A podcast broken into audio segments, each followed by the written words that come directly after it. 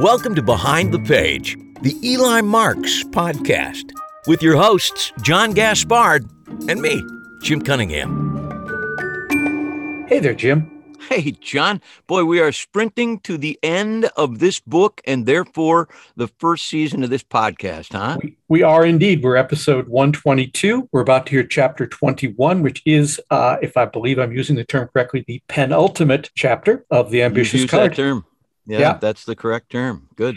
Yes, so we're it's kind of cliffhangery right now for anyone who listened in last time. Uh, are, are Eli and Megan going to make it out of the cave alive? My money says yes because there's seven books after this one, but you never Well, know. We could lose Megan. It's, uh, it's keep reading, folks. We don't know how this. We know Eli probably makes it, but uh, Megan could be killed. We don't Oh. know. Oh, that's terrible. I'm sorry. I'm just trying to. I'm hiding. I'm heightening the. Uh, you know, the thing. Yes. So, uh, in this episode and in our last episode, we've been talking to magicians who were lucky enough to know Dai Vernon, AKA the professor. Oof, boy, wouldn't that be something to have spent time in his company? Not just in his company, but as one of his confidants. Yes. Uh, last time we talked to uh, John Carney, who uh, got to know him at the Magic Castle and learned a lot from him. Dai Vernon is referenced, I think, in virtually every one of the Eli Marks books. I could be wrong on that. If there's someone out there who has the time and energy to do that kind of search, I'd love to hear it.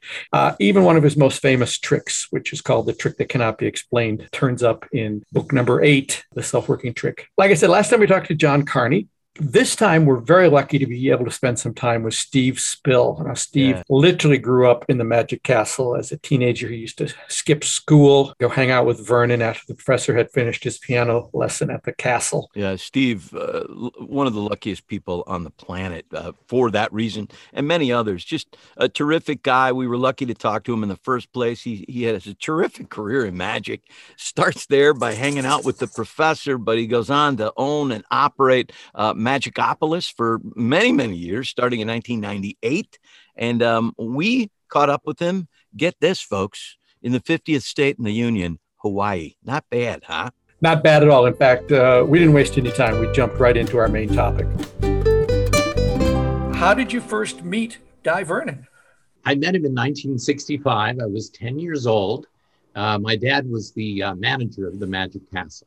I knew him uh, from then, 65, till he passed away in uh, uh, 92 when he was 98 years old. And um, he taught me the basic card moves as I was growing up. So from him, I learned how to force a card and do the pass and the double lift and uh, and so on. I was uh, he gave me the nickname Spill. My born name is Spillman. He dropped the man and, and used Spill because he said I was a boy magician. So you know that's uh, and the nickname stuck and eventually became my legal name. He was really the first person as I became older and a teenager and so on.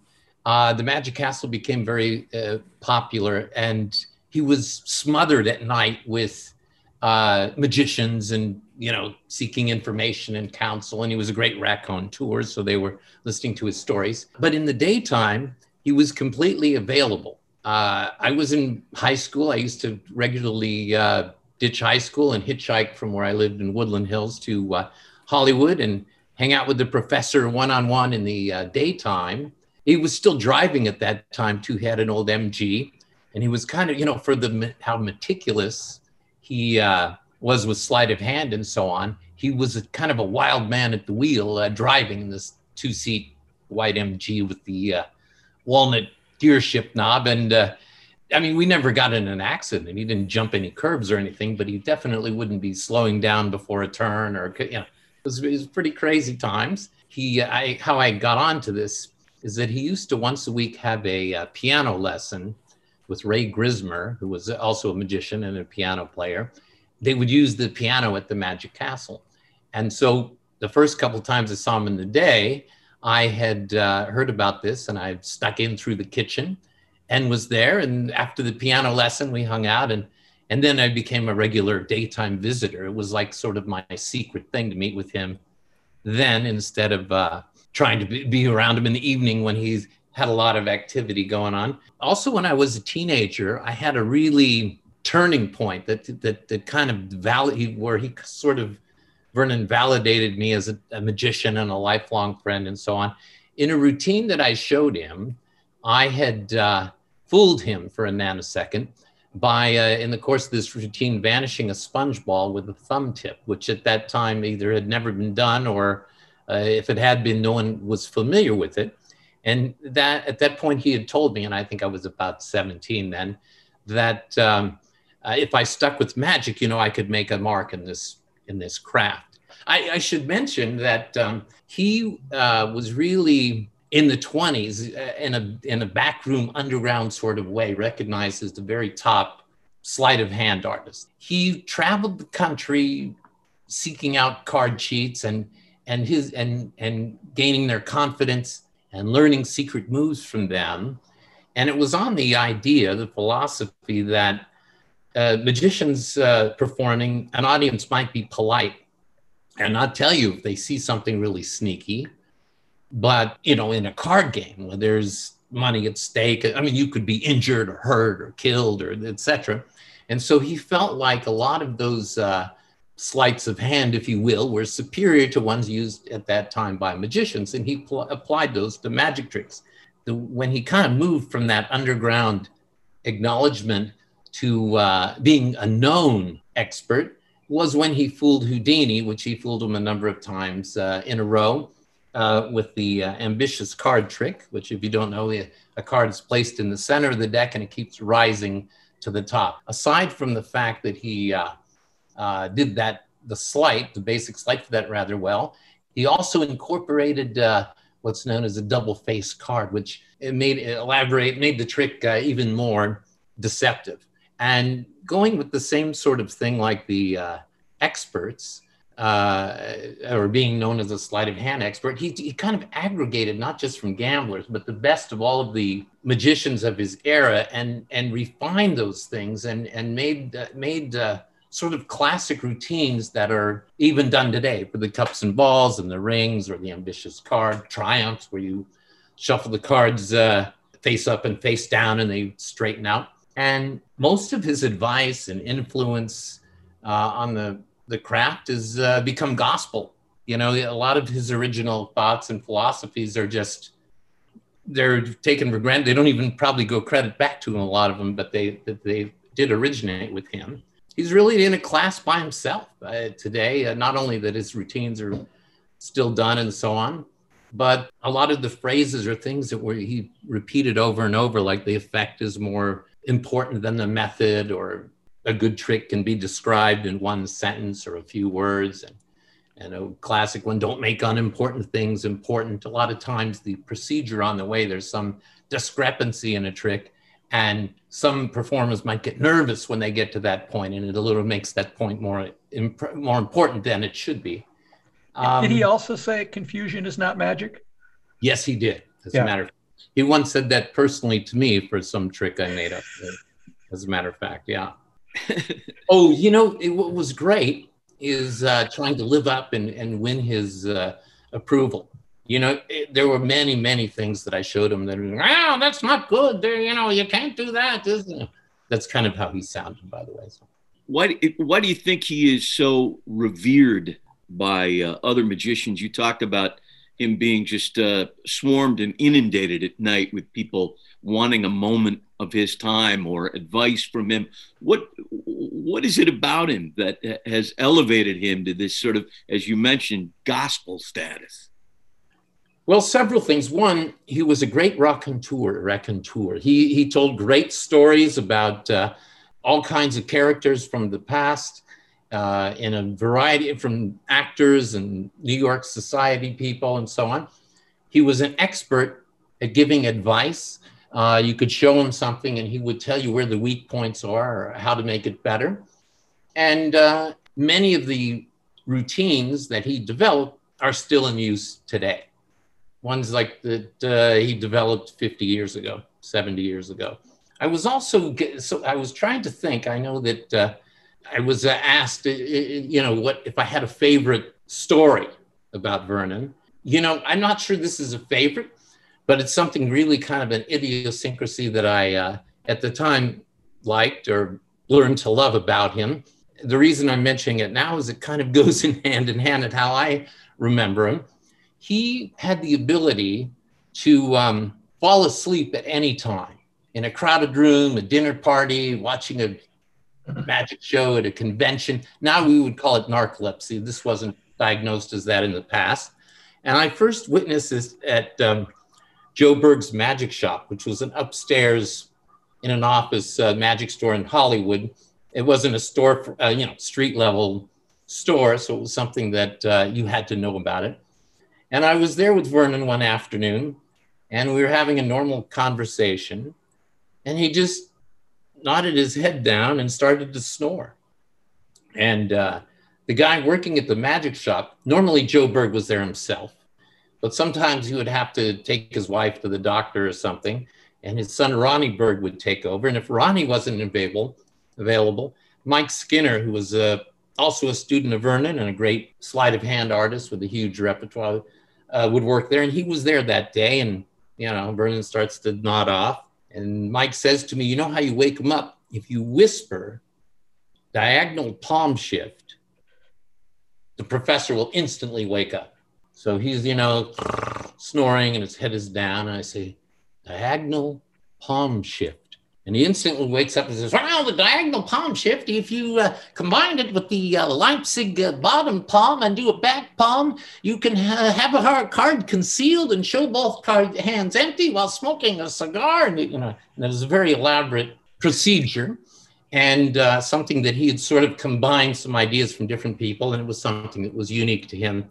I have a fond memory of that. And, and many times that was about 12 when that happened. And many times since, I would see him nod off and demonstrate that for other people. It was really funny. You know, at that time, there were not really comedy performers in magic.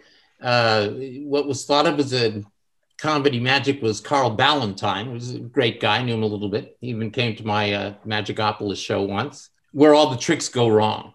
And I kind of wanted to be trying to be funny, but you know, I wanted the tricks to go right. And I think that's from growing up, meeting a lot of Dai Vernon and Charlie Miller and, and so on, these guys that uh, weren't particularly funny. So I had that as kind of my foundation. It wasn't until I met um, Al Flosso one year, came from New York to be on the It's Magic Show, which was an annual magic show produced by uh, Milt Larsen at the uh, Wilshire Ebell Theater. And when they did the tech check, I was the boy that assisted him for the miser's dream. And so it started to be the really revelation. I became friendly with Flosso and during the course of the week hung out with him uh, backstage with most of the shows. And he was the first real example that I had uh, that I took to heart of combining comedy and magic. And the, the magic was actual magic, not tricks that didn't work. I don't know if you noticed, but you have two magic geeks here with our mouths agape that you got to work with Al Flosso. Yeah, Al Flosso, oh, Charlie I, Miller, Dai Vernon, my goodness, uh, Kuda Bux, and uh, oh yeah, yeah, yeah, Francis Carlyle. I mean, these are incredible names if you are interested in magic, and and they were you hung out and spent time and learned from them. Well, you know, at that time, magic was kind of at a low ebb these uh, men were not really working professionally too much. You know, Goshman kind of worked a little bit, you know, or more than the other guys, but mostly they were hanging out. And in those uh, particularly early days of the Magic Castle, uh, this is before they had the, when I'm talking about really early, before they had the restaurant or the all the other showrooms, they just had the piano and the close-up room and the bar. There were many days that uh, there was no one there except those guys and when it started to become more of a real business and they made a hard, you had to be 21 to come to the club. Uh, Sunday nights, if you were under 21, you could come. That was kind of, uh, you know, I had them all to myself sort of from I was maybe 10 to 12 or 13 years old.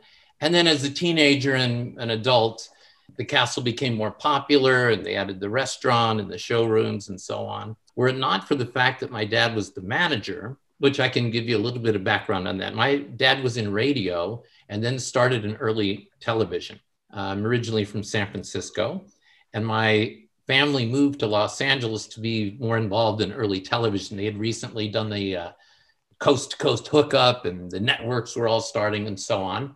And my dad, you know, knocked on a lot of doors and did a lot of interviews and so on.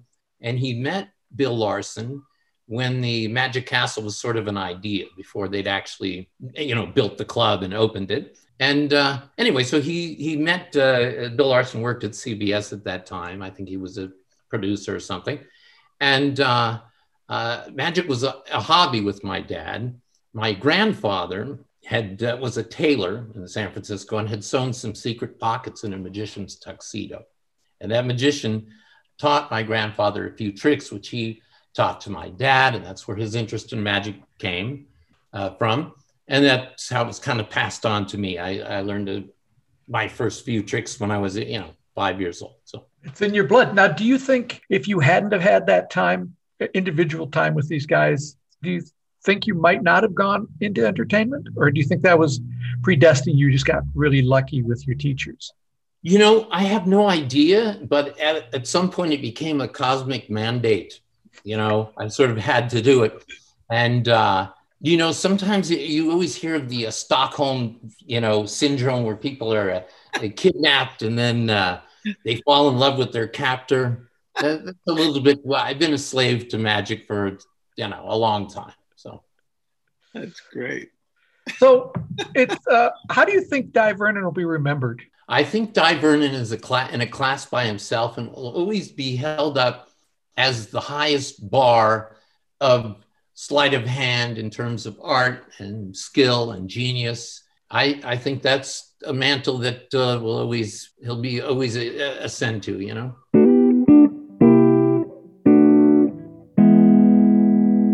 You know, Jim, our good friend Suzanne the magician actually performed in front of the professor Talk about nerve wracking, huh? Yeah. And she said that when she was done and people were filing out of the room, he looked over at her and gave her a smile and a thumbs up. Oof, I would take that. Yes. Yes. I would take that completely. What a great uh, interview with Steve there. How'd you like to, how'd you like to just, uh, you know, sit in the passenger seat while Dai Vernon drove you around? Well, I'm, I think it's amazing that they both survived. And uh, I also just love the narcolepsy story, the whole idea of just uh, get up next to him and whisper diagonal palm shift, and he'll suddenly wake up and, and dive into it. It's so much fun to run into people and be able to talk to people who have, you know, talked to the greats in this business. We're, we're very, very lucky to be able to do that on this show. Yeah, we absolutely are. I'm luckier than you. You you've included me out of the goodness of your heart, but let it be known from this point forward, if I'm ever in Hawaii, I'm not going to make time to talk to you. I think just about every, I think 99% of the people listening would agree with you on that. Uh, for those of you who check the show notes, and I think there are some of you who do, we have some great clips of Steve performing. You can see his hair go from uh, very dark to very gray uh, in the clips, not just in one clip, but over a series of clips. It didn't happen all Is that at a once. magic trick or No, it's just uh, he's well documented uh, his Ah. career, so you can see all see what you're saying? see the many funny things he did. And we also have some clips of Dai Vernon in action, and they're worth looking at if for no other reason than to listen to Dai Vernon actually speak, because I think we've had a number of people do their impression of Dai Vernon. Uh, over the last season, and to hear him actually talking, you go, "Oh, he does. He, he actually sounds like that. That's amazing." There's a little uh, uh, there's a little bit of Dai Vernon in the voice I use for Uncle Harry. Just a little. Just a shade of Dai Really? Vernon in there. Yeah, Oh, just a little bit. well, I'll have to listen for that next time I listen to one of those great Eli Marks books. I, I'd listen to all of them if I were you. Oh, I have so many times. Thank you for sharing that with us, Jim. All right. Speaking of uh, the Eli Marks books, the reason we're here is to get us into chapter 21. If you remember in chapter 20, uh, Eli and Megan were trapped in the cave. They were using flash paper to light their way, they were using the helium oxygen mixture, and they were encountering bats. And that takes us into chapter 21. This one, this is the one where Megan dies. We'll see.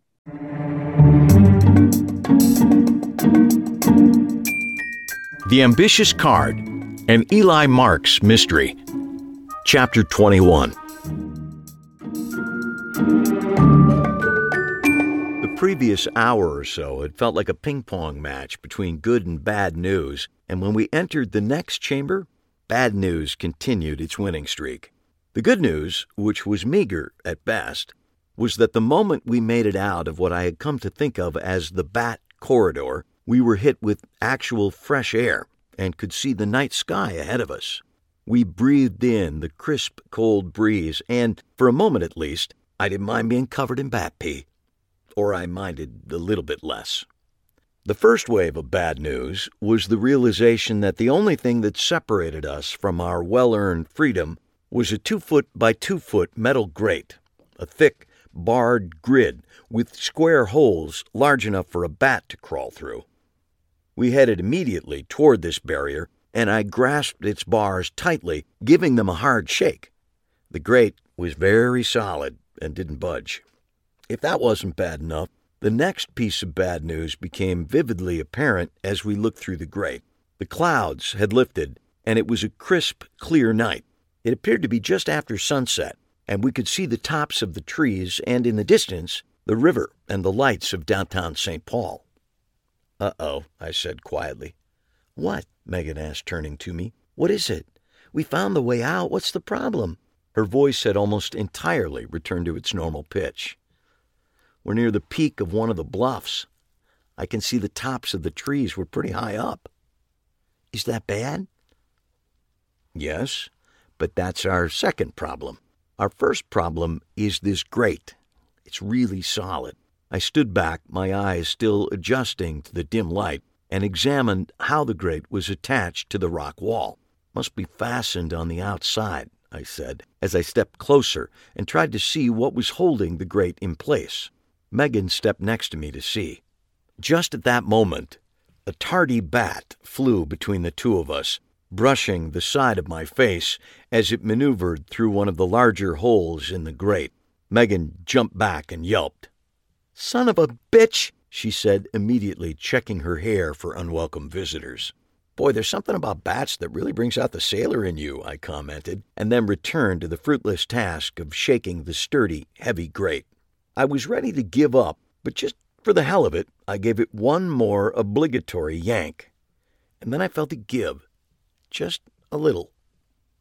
I rattled the grate again. What did that TV guy say before Gray's performance in the cave? Something about not touching the walls because of how soft they were? Megan shook her head. I wasn't there, she said. But my grandfather used to lecture us about that all the time, about how the cave walls were made of sandstone and how easy it was to dig into them. Didn't matter how much he said it, though, we still did it. So even though this is a really solid piece of metal, I said as I examined the grate more closely, it's attached to what is essentially soft rock? Soft rock? Like Fleetwood Mac? Megan asked, trying to hide the traces of a smirk. I see someone's sense of humor is creeping back in, I said. So if the rock that's holding this is soft, it really doesn't matter how sturdy the actual grate is. I stepped back and then rushed at the grate, hitting it with the full force of my shoulder and all the weight behind it. I was unable to gauge the impact I'd made on the grate, as the impact on my shoulder was so intense, pain wise, that for a second I felt like I was going to pass out. This made me so mad that I stood back from the grate and lifted my right leg as high as I could and kicked with the full force of my body. I did that twice more, with less force each time, before falling backward onto the dirt. I tried to keep my whimpering to a minimum. The grate hung exactly where it had for years and glared back at me with a silent superiority that I found annoying. I'll give it a try, Megan said, taking a position in front of the metal grid. Don't bother, I said from my place on the ground. They found the one spot in all the caves where the rock isn't soft. She ignored me and prepared to make her own Bruce Lee style karate kick, balancing on her right leg and arching her left leg directly at the grate. She gave her best karate yell and kicked firmly at the grid. Her foot bounced off the metal like a tennis ball off the side of a garage, and she tumbled backwards to the ground, landing neatly on top of me. Son of a bitch! she grumbled as she rolled off of me, placing her elbow squarely into my kidneys in the process. She saw a fist sized rock on the dusty ground where she had landed and grabbed it, throwing it with fury at the barred metal. The rock hit cleanly at the center of the grate, making a resonant clang before falling back to the ground. We turned away, but the sound of metal grinding on rock drew our attention back to the opening. A second later, the grate slipped effortlessly away from the wall and tumbled out of sight down into the woods below. The only unsettling part of the temporary victory was how long it took for us to hear the sound of it hitting the ground. It took a lot longer than I might have liked. I pulled myself painfully to my feet and stepped forward to examine the obstacle free opening. Behind me, I could hear Megan as she gave a small cheer of joy. Now what? Megan asked as she joined me. She was grinning ear to ear. Now we transform ourselves into mountain goats and climb down, I said as I began to pull myself through the hole. The bluffs that line the riverfront across from downtown St. Paul are admittedly not exactly Mount Everest. Even if there had been snow on the ground, there was no chance of an avalanche, and we were within sight of civilization, so there wouldn't be any Andes style snacking to worry about. Be that as it may, it looked to be a long way down.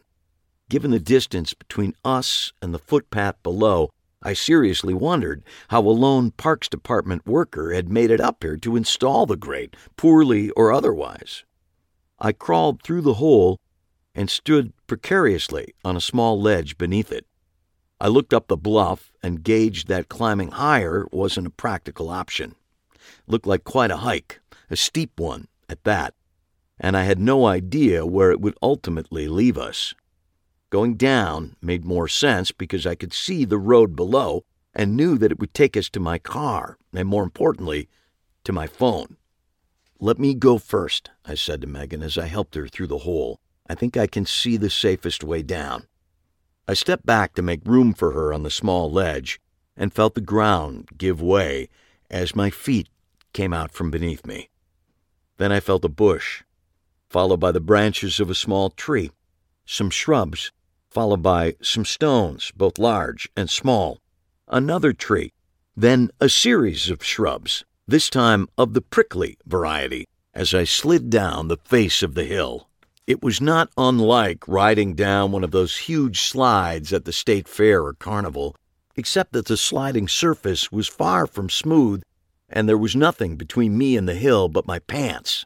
Somewhere between seven and ten seconds later, I was lying in a heap at the bottom of the bluff, with bits of my pants and some of my skin spread out on the hill above me. It was clear that I had discovered the fastest, albeit not the least painful, way down. I heard Megan above me, swearing as she struggled to make her way down the hill without following the express route I had just taken. As I listened to her slow, profane progress, I did a quick systems check, wiggling first my fingers and then my toes. After that proved moderately successful, I tried moving my upper limbs and then the lower ones. I felt pain through every inch of my body, but nothing sharp and nothing specific, leading me to believe that while much of me was badly bruised, none of me was actually broken. By the time Megan reached my side, I was able to sit up, although the flashbulbs going off in my head made me wish I hadn't. I touched a sore spot on my forehead and my hand came back red, so apparently I was bleeding in at least one area.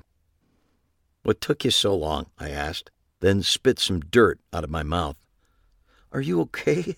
That looked really painful. Not a problem. Luckily, my body broke the fall. Help me up? I began the deliberate process of putting my feet under me, and with Megan's assistance, I was able to stand shakily. I looked back up at the dark opening into the cave and shook my head at how far away it appeared. Then I turned my gaze toward the road. This path should lead us to Water Street, I said. From there we can walk or hitch back to the parking lot. I leaned on Megan and we started toward the road. The pain, which was equally dispersed throughout my body, started to fade the more I moved, and by the time we reached the road, I was able to walk on my own with only the trace of a limp. You know what we're learning? Megan asked several minutes later as we made our way along the side of Water Street. Don't marry a psycho. Don't let him lock you in a cave. don't scare a flock of bats in a small space. She cut me off, sensing correctly that I was just getting warmed up. No, we're learning that no one wants to pick up hitchhikers who are dirty, battered, bloodied, and smelling of bat pee. Well, to be fair, they probably wouldn't know that we smell of bat pee until we got into their car. I'm not so sure, she said. Some people have a sixth sense about bat pee, and many of them seem to be driving down Water Street tonight. On some level, she was correct. Consequently, what would have been a five minute trip with the help of a friendly, open minded driver turned into a 20 minute walk back to the Wabasha Cave's main entrance. My car was the only one in the lot. Pete must have taken Megan's with the idea of placing it back in its traditional spot behind her store. I had to admit, his plan looked good on paper. To outsiders, it would appear that I had driven Megan to the caves and then gotten trapped inside with her. The case would be closed. He'd get all of her assets and could sell them as he wished, and no one would be any the wiser. We should get out of here, Megan said, a trace of fear in her voice, in case Pete comes back.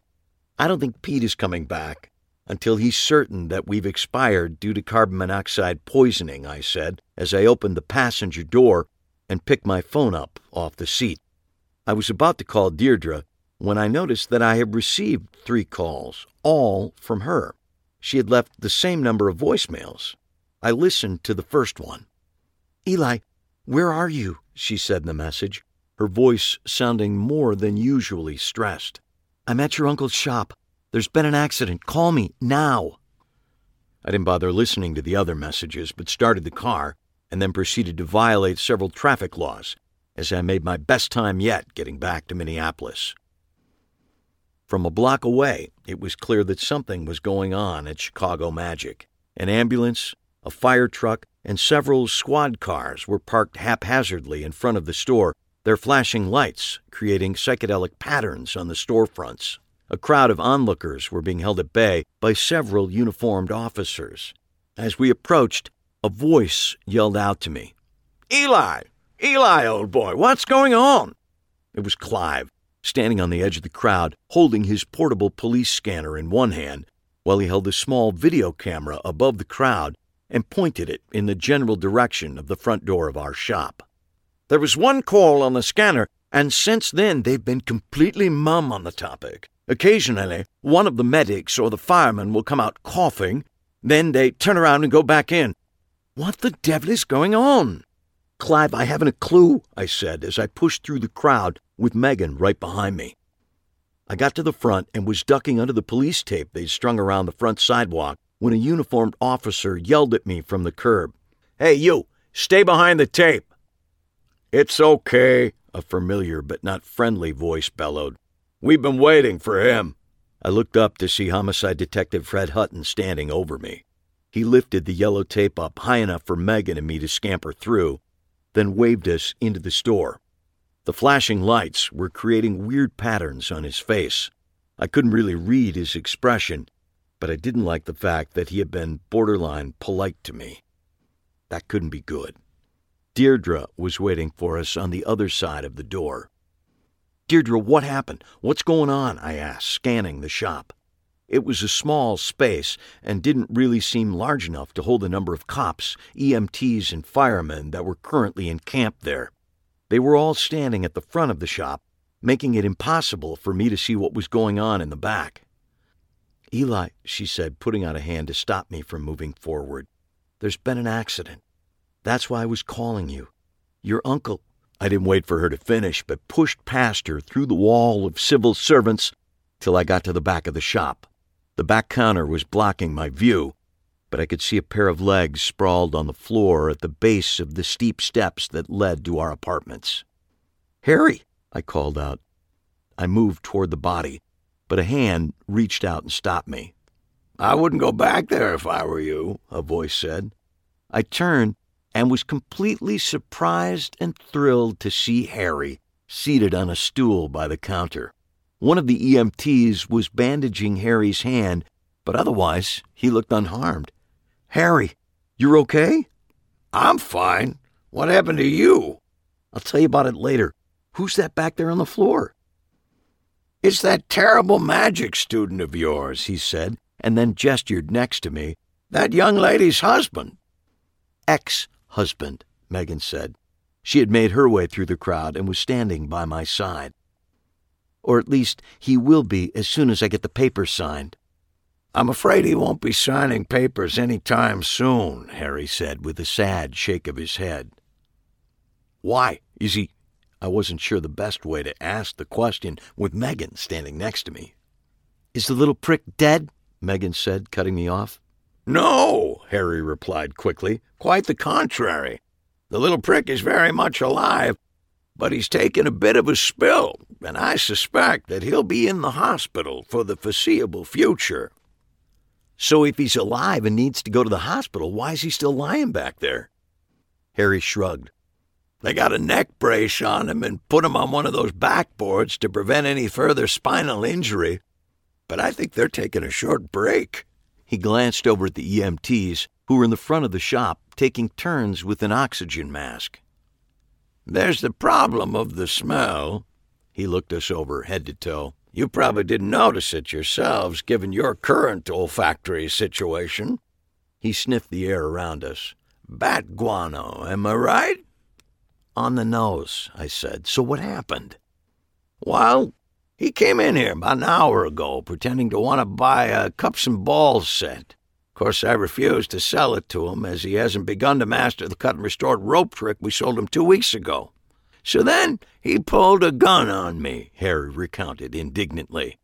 I told him flat out that wasn't going to change my mind, but he started yammering about how he needed to tie up the loose ends. Turns out he's the fellow that's been killing all the psychics. He said he had it all worked out, that the police would think you did it, but that he knew I was the only one who would ever put all the pieces together, so I had to be, in his words, taken care of. You always did scare the hell out of him, I said. Well, be that as it may, he kept pointing the gun at me and told me to head upstairs. So I did as I was told, and when we got to the top, in my kitchen, I started coughing and doubled over. Were you okay? Megan asked. I was fine, my dear, Harry said. I just needed him to step a bit closer to me, and when he did, I fired at him right in the face. With a gun? Megan asked, her eyes wide. No, no, nothing like that, Harry said reassuringly. On my way upstairs, I palmed one of those horrible cans of fart spray that Eli has had sitting around on the back counter for the last two weeks. Good thing I never got around to restocking those shelves, I said. Harry clucked his tongue. Perhaps, perhaps. He turned his attention back to Megan. I blasted him right in the face with the putrid stuff. Then I pulled the rug out from under him. What did you do? I asked. I just told you. I pulled the rug out from under him. You know that little braided rug that your Aunt Alice had at the top of the stairs? After I blasted him in the face, I reached down and pulled it out from under him. Backwards he went, ass over tea kettle, landing with a thud at the bottom of the stairs. Megan and I exchanged looks, marveling at Harry's resourcefulness. Aunt Alice always said someone was going to break their neck on those stairs some day. And she was right, Harry agreed. As always, the old girl was right. In spite of the smell, it was ultimately decided that Pete should be moved to a hospital, given that he probably had a broken back and certainly had broken one leg, one arm, and several ribs. The EMTs lifted him on the backboard to a stretcher, and the cops and firemen cleared a path so they could roll him out of the store. Pete was conscious, although clearly in pain, and the double take that he gave when they wheeled him past Megan and me must have been painful indeed. At least I hope it was. How the hell did you get out of the cave? he croaked in a thin, raspy voice. I shook my head at him and wagged a finger in the air. A professional magician never reveals his methods, I said with a smile. It felt really, really good to have the last word. They continued to roll him out. He tried to look back at us, but between the neck brace and the intense pain, it wasn't going to happen. After he was gone, the smell lingered on. How are you doing? I asked Megan as I put a hand on her shoulder. I'm okay, she said. I just wish Harry hadn't pushed him down the stairs. I know, it looks like it was very painful. She shook her head. No, she said. I wish I'd been the one to push him. And just between you and me, Eli, she added more confidently, if all those cops hadn't been swarming around here, I would have dragged the little bastard to the top of those damn stairs and shoved him down again. I nodded in agreement. I think I understand, I said, and I'll make a mental note never to get on your bad side. I looked up to see Deirdre waving me over from across the room. She and Homicide Detective Fred Hutton had been conferring in a whispered conversation. You smell almost as bad as our perp, Deirdre said as I approached the pair. What did you get into? It's really more what I got out of, I said. Pete's final victim was going to be his wife, Megan. She's a psychic who works in crystals, so he locked us in a cave with no oxygen with the idea that it would look like I was the killer and I had somehow screwed up. I would have bought that premise, Homicide Detective Fred Hutton said dryly. He was counting on that, and I guess he figured that somehow Harry would have been able to put all the pieces together, so he had to remove him from the equation. I looked back toward the stairs that Pete had intended to push Harry down before inadvertently making the trip himself. It would either look like an accident, or maybe you guys might have figured I did it and that I just tried to make it look like an accident. Either way, Pete would be free and clear and could go on his merry, murderous way. Deirdre nodded. That fits with the conversation we had with Harry and the brief conversation we had with your girlfriend's husband before the EMTs took him out. We would have questioned him further, but the smell precluded that. You actually sell that product? Homicide Detective Fred Hutton asked. More of them than I'd like to admit, I said. After experiencing the results, I would argue that a permit should be required for purchase, he said. Anyway, Deirdre said, pointedly turning the conversation away from the impending fart spray legislation, Fred and I have discussed it, Eli, and we're both confident that you're no longer a suspect in this case. We have a few loose threads to tie up, but the DA will indict your hospital bound friend on three charges of murder in the first degree, along with four counts of attempted murder, plus assault charges for his attack on you and Mr. Boone if you wish to pursue those charges. I would love to pursue those charges, I said. I'd like Pete to be locked up for a good long time. I can pretty much assure that, Deirdre replied. And knowing her as I did, it was as good as done. I watched as she turned and continued to confer closely with her husband, and I determined at that moment to no longer call him Mediocre Fred, at least for the time being. Homicide Detective Fred Hutton and Assistant DA Deirdre Sutton Hutton left a short while later, and soon after their departure, the rest of our visitors made their own exits. In a matter of a few minutes, the shop went from being completely packed to just the three of us me, Megan, and Harry. I walked Megan to the door while Harry pretended to be busy restocking the fart spray. When we got to the door, Megan turned and looked up at me. So, what did you think of our second date? she asked. In a word, memorable. So, what's next for the two of us? I'm headed home to take a long, long bubble bath she said. Well, that sounds very inviting, I said. That's why I'm inviting you, she said, flashing a wicked little smile. Unless you have other plans, she added. No, that sounds wonderful, just wonderful. The thing is, I said, and then cut myself off, picking my words carefully. This may sound weird, but before I come over to take a bath, I'd like to take a long hot shower and maybe burn my clothes. No, wait, not maybe, definitely, definitely burn my clothes. I hear you, she said. Meet me at my place in an hour. She stood on her tiptoes and gave me a quick kiss on the lips, which turned out not to be so quick after all. And then she left. I locked the door and turned to see Harry, who was still pretending to be occupied with restocking the gag shelf. You want something done right around here, you have to do it yourself, he grumbled as he put the last product in place. You got a date? Looks like it, I said as we headed toward the back stairs. Did you eat yet? No, he said. Haven't gotten around to that. Been a busy night. That it was. We stopped at the base of the stairs. Why don't you throw some leftovers in the oven and I'll sit with you after I take a shower? Buster, that would be nice. Oh, will you look at that? He bent down and picked up three dimes that were lying at the base of the steps. He held them up for me proudly. Three more dimes from your aunt, he said, smiling widely. They probably came out of Pete's pocket when he fell, I offered. That's plausible, he said as he started up the stairs. I considered for a moment, then spoke again. Harry, you know those dimes aren't really from Aunt Alice, don't you?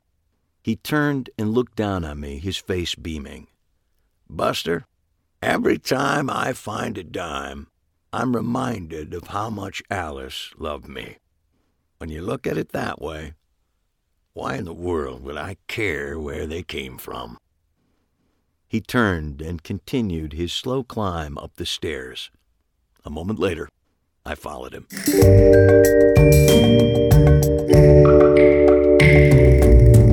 All right. That's chapter 21. We are pretty much uh, wrapping it up here. Boy, aren't we though? The uh, it's funny because the, the last bit in that chapter is uh, Harry and Eli walking up the stairs, and those stairs uh, will turn up again uh, as a plot point, sort of in the bullet catch, and they're part of one of the short stories in the eighth book, The Self Working Trick, and they are inspired by some stairs that my my dear friend Jill Revitsky Black's grandmother had, which she started to throw her her grandchildren down those stairs if they didn't.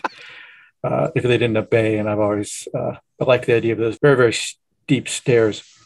Anyway, on our yeah. next episode, which will be episode 123. Thank God you can do the math on this because and that is so the long. speaking of penultimate, that is the penultimate episode of the season. We're going to talk uh, about people who came to magic later in life, which I suppose would include me, although I'm not a magician. Yeah, yeah. well, that's what I was going to say is that m- most people come to magic, they get a magic kit of some kind between the time they're i don't know 7 8 9 10 11 12 years old that's how you get there but uh, not everybody gets there that way no you got there a different way because you had an older brother who i did was a magician so that's still is still is that's a rare yeah. way in very but good. not all magi- magicians come to magic that way. And next episode, Rob Zabrecky and our friends Morgan and West are going to return to talk about how they came to magic uh, later in life. And they seem to be doing just fine with it, uh, for the record. Can I ask a question? Uh, yeah. Uh, so, if this is the penultimate chapter, Mm-hmm. And next ah, episode yes. is the penultimate episode. Yes. Now,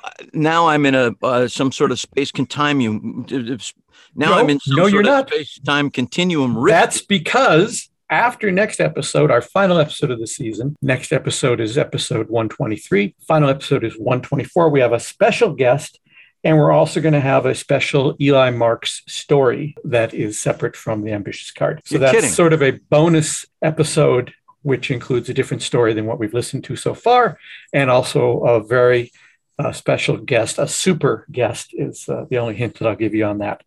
No, even I don't know. No, but you will.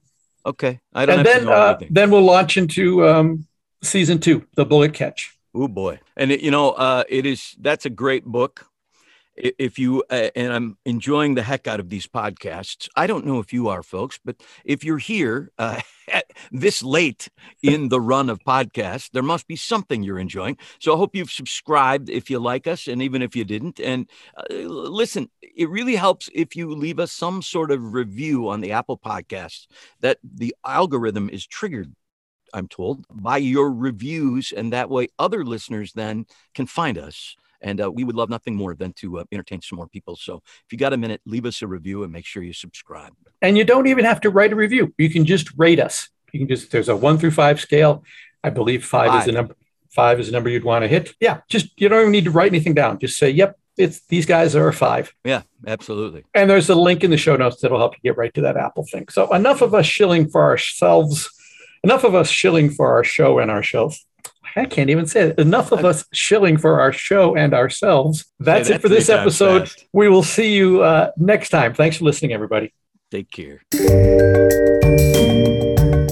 This has been Behind the Page, the Eli Marks podcast, with your hosts, John Gaspard and Jim Cunningham. Produced by Albertsbridge Books at Grass Lake Studios. Find this podcast and all the books in the Eli Marks series at elimarksmysteries.com. That's E L I M A R K S mysteries.com. And thanks for listening.